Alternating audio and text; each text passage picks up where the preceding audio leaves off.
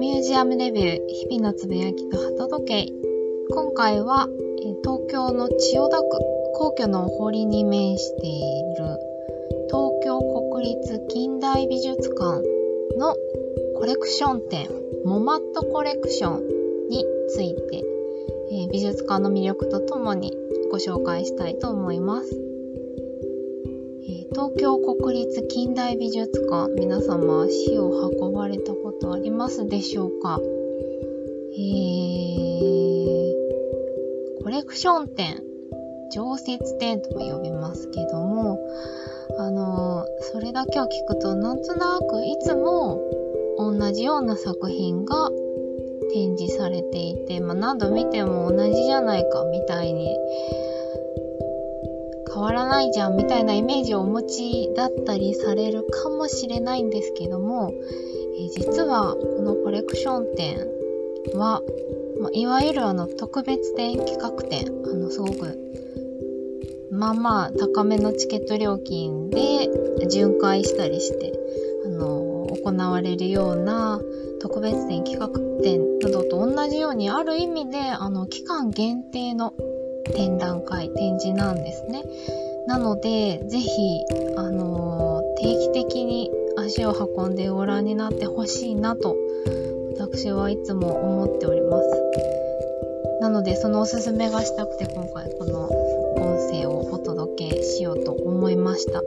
あの、コレクト、コレクション展、いろんなところを見に行くの好きなんですけども、中でも私は特にこのモマットコレクション、東京国立近代美術館のコレクション展が本当に好きで定期的に必ず2、3ヶ月に1回は足を運んで見ております。毎回どんなに急いでもうーん2時間はかかりますね。なので結構気合を入れてよし見ようと思って見に行く感じでもあるんですけども、えーとですね、その前にちょっと国立近代美術館がどんなところなのかをサクッとお話ししたいと思うんですが、えっ、ー、とですね、まず場所は千代田区北の丸公園内の住所になってまして、えっ、ー、と、最寄り駅は、えー、地下鉄東京メトロの東西線の竹橋駅か、三田線、豊三田線かメトロの半蔵門線の神保町駅からも歩けます。九段下から行くとちょっと遠いかなそうですね。神保町駅からでもまあ10分ぐらいで到着できます。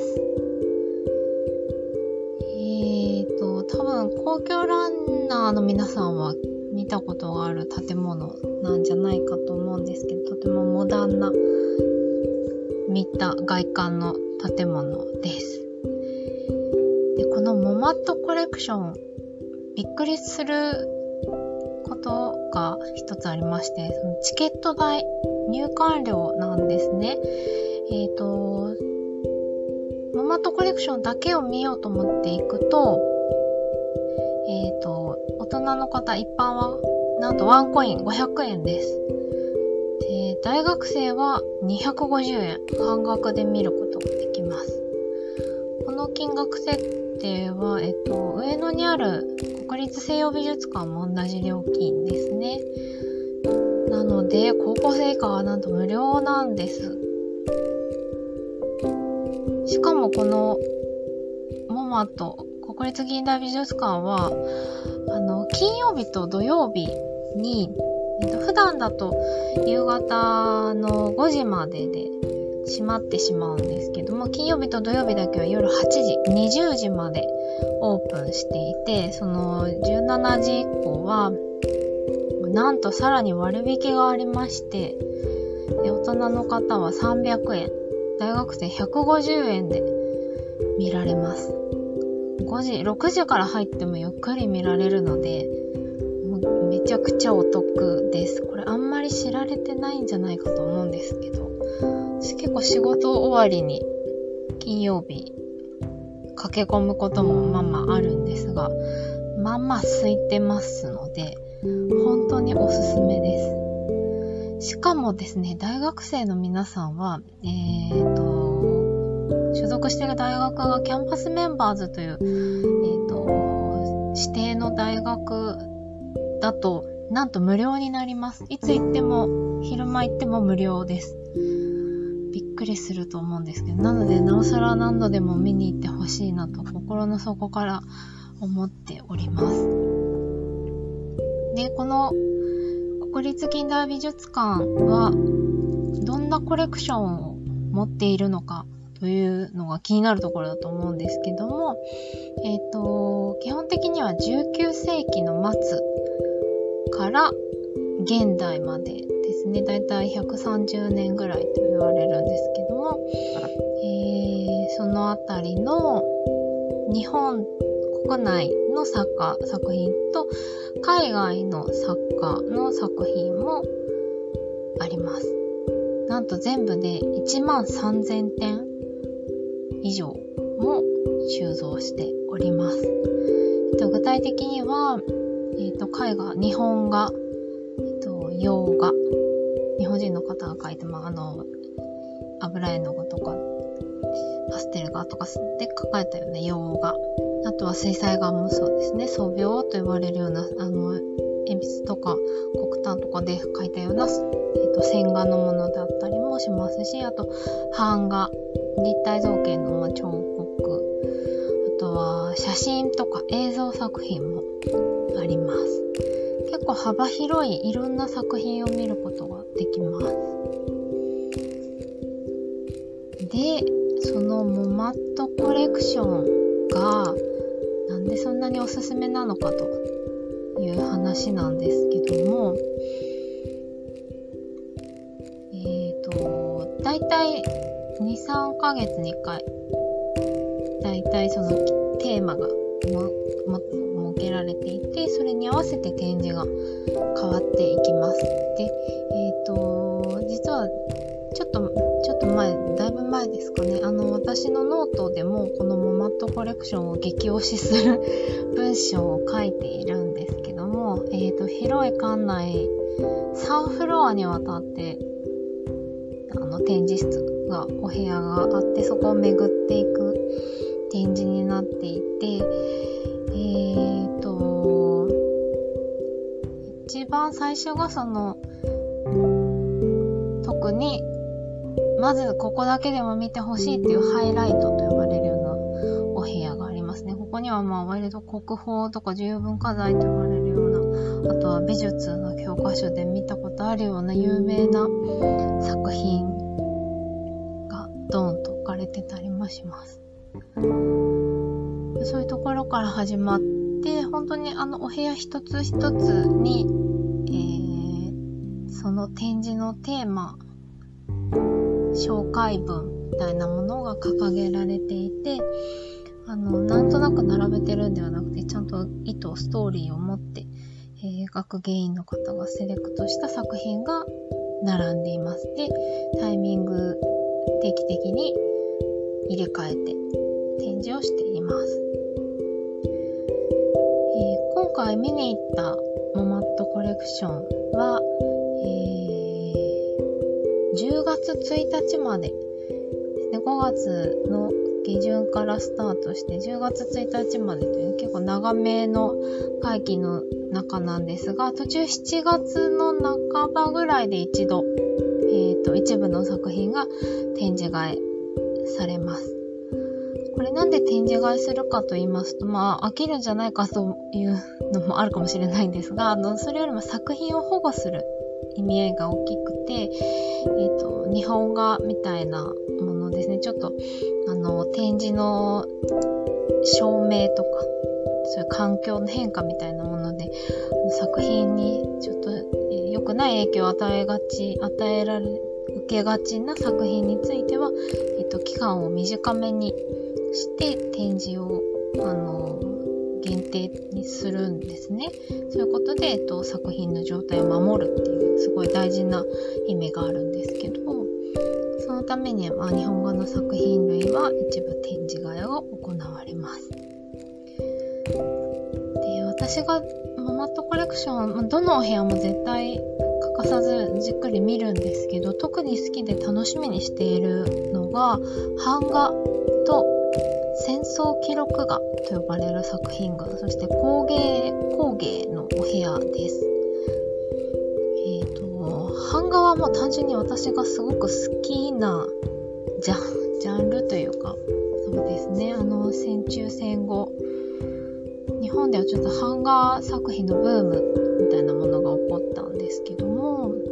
その辺りに活躍されてた作家の版画がすごく好きで、まあその前の、いわゆる、えっ、ー、と、明治に入ってからの多色ずれがさらに発展した新版画と呼ばれる、浮世絵よりもさらにあのドラマチックに描かれるようになった版画の流れもすごく好きで、そこからまあ、つながっている流れではあるんですけども、版画作品がすごく好きです。で、定期的にやっぱり展示がされるので、その部屋は欠かさず見ています。で、えっ、ー、と、次は戦争記録画と呼ばれる作品群なんですけども、えっ、ー、と、ご存知の方もいらっしゃるかもしれないんですが、えっ、ー、と、第二次世界大戦中、日本軍は、えっ、ー、と、当時活躍していた、まあ、画家たちを、えー、軍に帯同させて、えっ、と、まあ、国民の士気を高めるための戦争の戦場の様子を、まあ、絵画として描かせて、で、それを、えっ、ー、と、美術館などで展覧会として展示して多くの人に、まあ、日本軍の活躍を知ってもらう、伝える。で、まあ、えっ、ー、と、繊維をかき立てるみたいなことをしていったんですね。で、それに駆り出されたのが、まあ、あの、藤田嗣治さんがすごく有名でもあるんですけども、他にも、まあ、松本俊介さんとか、小磯良平さんとか、宮本三郎さんとか、本当に当時の若手の画家たちが、えー、その戦争記録画の制作者になっていました。で、えっ、ー、と、この戦争記録画については、えー、アメリカ政府によって一度全部、えー、権利を奪日本政府は奪われたんですけども、まあ、あの現在はこのモマットに、えーと、アメリカ政府から無期限で、えーと、貸し出しをされていってでそれを、えーと、モマットのコレクション内では本当に定期的に必ずあの一部屋全部戦争記録画を展示するというお部屋を設けています。なので、あのー、ここでしか実はほとんど見られないであろう作品群が展示されていると言っても過言ではなくてですね、あの、あんまり知られてないかもしれないし、まあ、あの、未だにちょっとそれが芸術と呼べるのかとか、どう、どういう考えのもとで見るべきなのか、評価できるものなのかみたいな、こう、いろんな議論があるまあ、皆さんも人それぞれ思うところが非常にあると思うんですけども、うんと、私自身はきちんと見ておくべきものなんだろうと考えて、いつも、あの、モマットコレクションに足を運ぶときは、このお部屋も必ず見るようにしています。で今回、今期で言うとですね、アイミッツさんという方の自画像ととっても有名な、あのー瞳の描かれたすごく印象的な作品があるんですけども、目のある風景という作品なんですが、その2点がそのお部屋にあの向かい合うような感じで展示されていまして、あいみつさん、この自画像はご自身が、えっと、出生する直前に描いているそうなんですね。で、その後、まあ、戦地であの亡くなってしまうんですけどもそういった話を知っていてみると本当に胸が締め付けられるような思いがしました他にもあの本当にそもそも戦争記録がものすごい大きなサイズで描かれているんですよそういったものをまあ目の前にして見るだけでも本当にいろんなことを考えさせられる作品群の並んでるお部屋です。のうん目をそらしてはいけない現実、歴史でもありますし、まあ今、現時点で世界でいろんなことが起きている中で見なきゃいけない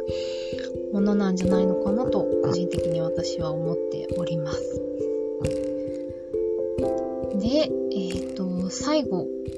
工芸のお話をしましたけども、実はこのモンマット国立近代美術館にはこの竹橋にある本館と呼ばれる建物と、もう一つ、えー、国立工芸館という金沢市内にある建物がありまして、まあ、文館、それが文館という形になってるんですけども、金沢に移転する前は、この竹橋の本館の近所にありました。歩いて5分ぐらいのところにありまして、私工芸の作品すごく好きで、よくその工芸館にも本当によく足を運んでいって移転しちゃったのが悲しかったんですけど、その工芸館から、まあちょっと少しだけあの作品が出張して、えっ、ー、と、ワンフロア、は一部屋とか、まあ、一部屋の一部分だけとかっていう感じで工芸作品をちょこっとだけ見ら見られるスペースもあって、で、今回のモマットコレクションで言うと、えー、工芸の作家さんで、黒田達明さんというえー、と主に木工木を使った木工芸の作品を、手がけていらして最終的には人間国宝にもなった方がいらっしゃるんですがその方の、えーと、没後40年を記念した、えーと、と特集展示の部屋がありました。私はこの黒田さんの作品をそのまだ金沢に移る前の工芸館で初めて見た時になんて美しいものがあるんだろうな。こんな作品作った人がいたんだっていうのに本当に感激して感動したんですね。でその作品群があの展示されています。ぜひこれもご覧になっていただけたら嬉しいなと思います。あの黒田達明さんはあの柳宗悦さんが提唱した民芸、民芸運動の、関わってきた仲間のお一人でもあって、その民芸運動の皆さんと交流したことによって、あの、独自のデザインの作品に、まあ、つながっていったというような方なので、あの、ぜひ実物をご覧いただけると嬉しいなと思います。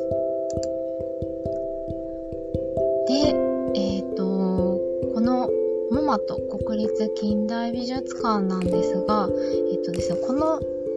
2022年12月で、えっと、開館70周年を迎えるそうです。私は、あの、東博が150周年で結構目立っているんですけども、実はこのモマットコレクションのあるモマットも70周年だそうです。昭和27年、1952年にできたミュージアムなんですけどもそのまあ今年開館70周年というものを記念してあの多分年間を通していろんな切り口でのコレクション展振り返りながら展示をする企画を予定しているということなのであのこの先多分4月の新年度以降っていう考え方だと思うんですけどもどんな展示が続いていくのかなっていうのが個人的にもすごく楽しみであります。楽しみといえば最後に多分多くの方が見たい、見に行こうと思ってらっしゃるんじゃないかなというのがこの東京国立近代美術館モマットで始まったゲルハルト・リヒターさんの展覧。回顧展だと思います。ちょうどこのモマットコレクションと同じ10月2日までの会期の予定でつい先日始まったばかりですが私がそのリヒターさんの作品初めて現物見たのはこのまさに近代美術館モマットのモマットコレクションでした。えっと、シルスマリアという作品名で、えー、代表的なそのフォトペインティングと呼ばれるものですね。ちょっとピントがぼやっとしているような、もやがかかったみたいな淡い雰囲気の絵画、絵、の作品なんですけども、本当にこれ大好きで、あ、ここれ絵なんだ、すごいな、みたいなのを本当にびっくりしたし、素敵だなと思って、リヒターさんってどんな人なんだろうなって思ったのが、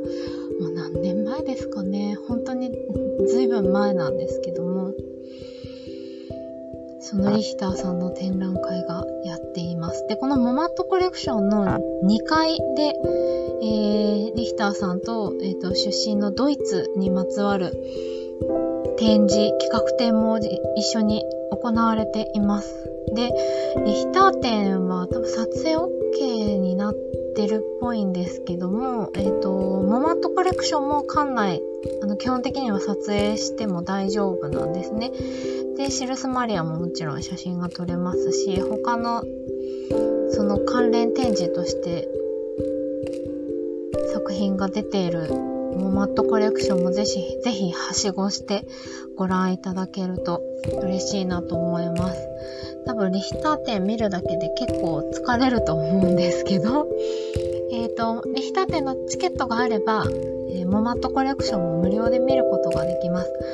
なので、あのー、最悪、その2階の リヒターのお部屋だけでも見て帰っていただけると嬉しいなと思っております。ちなみに、ちなみに、ゲルハルト・リヒターさんのことを、あの、予備知識全く入れずに見に、展覧会見に行って、こう、体感するっていうのもすごいいい鑑賞の仕方だと思うんですけど、私自身はそのシルスマリア見た後にどんな人なのかなと思っていろいろまあ、あのー、ちょっと調べたりして行って、で、えっ、ー、と、去年かな？一昨年ぐらいでしょうか。あの、多分、聞いたことある方も多いと思うんですけど、映画で、ある画家の数奇な運命っていう作品が公開されたんですね。で、それ実は、えーと、画家、出てくる画家はリヒターさんがモデルになっています。ま、えーと、彼に取材をして、映画化したいっていうふうに監督が交渉した時に映画化する条件としてリヒターさんが出したのは登場人物の名前を変えることとさ、まあ、作品の中で出てくることが何が事実で事実じゃないかみたいなことはあやふやにしてほしい、まあ、絶対秘密でお願いしますっていう前提のもとで作られた映画なんですけどもちょっとまあ調べていただくとい、いろいろこの作品自体も、あの、物議を醸した ものでもあるんですが、これを見れば、あの、リヒターさんがどんな人生を送ってきて、で、それによってどんな作品が今生まれているのか、どんな作品になったのか、みたいなことが、すごくよくわかるので、的には映画見て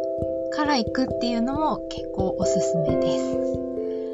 確かあの Amazon プライムとかでも見られるんじゃないのかなと思いますので、ぜひあのお時間見てご覧ください。ということで、今回は、えーと、東京都千代田区皇居の近くにある、え東京国立近代美術館のえ、コレクション展、モマットコレクションのご紹介、美術館のご紹介とコレクションのご紹介でした。えー、このキクミュージアムレビューは、えー、私のノート、シアンを読んでくださっている方に向けて、え、ー、と、基本的に取って出しで見に行った展覧会のこと、実際に自分が見に行った展覧会のお話を、あとは好きな美術館、ミュージアム、そのものの魅力を伝えたくて、えー、書くのが追いついてなくて、喋ってお届けしようと思って始めたコンテンツです。えー、定期的にだいたい毎週金曜日あたりに公開しております。でタイミングを見て、え、ー、と、有料マガジンの日々のつぶやきと箱届けというところに、え、ー、と、アーカイブしていっておりますので、ご興味あればぜひ、あのー、マガジンも定期購読していただけるととっても嬉しいです。では、また次の音声でお耳にかかれると嬉しいです。ありがとうございました。thank you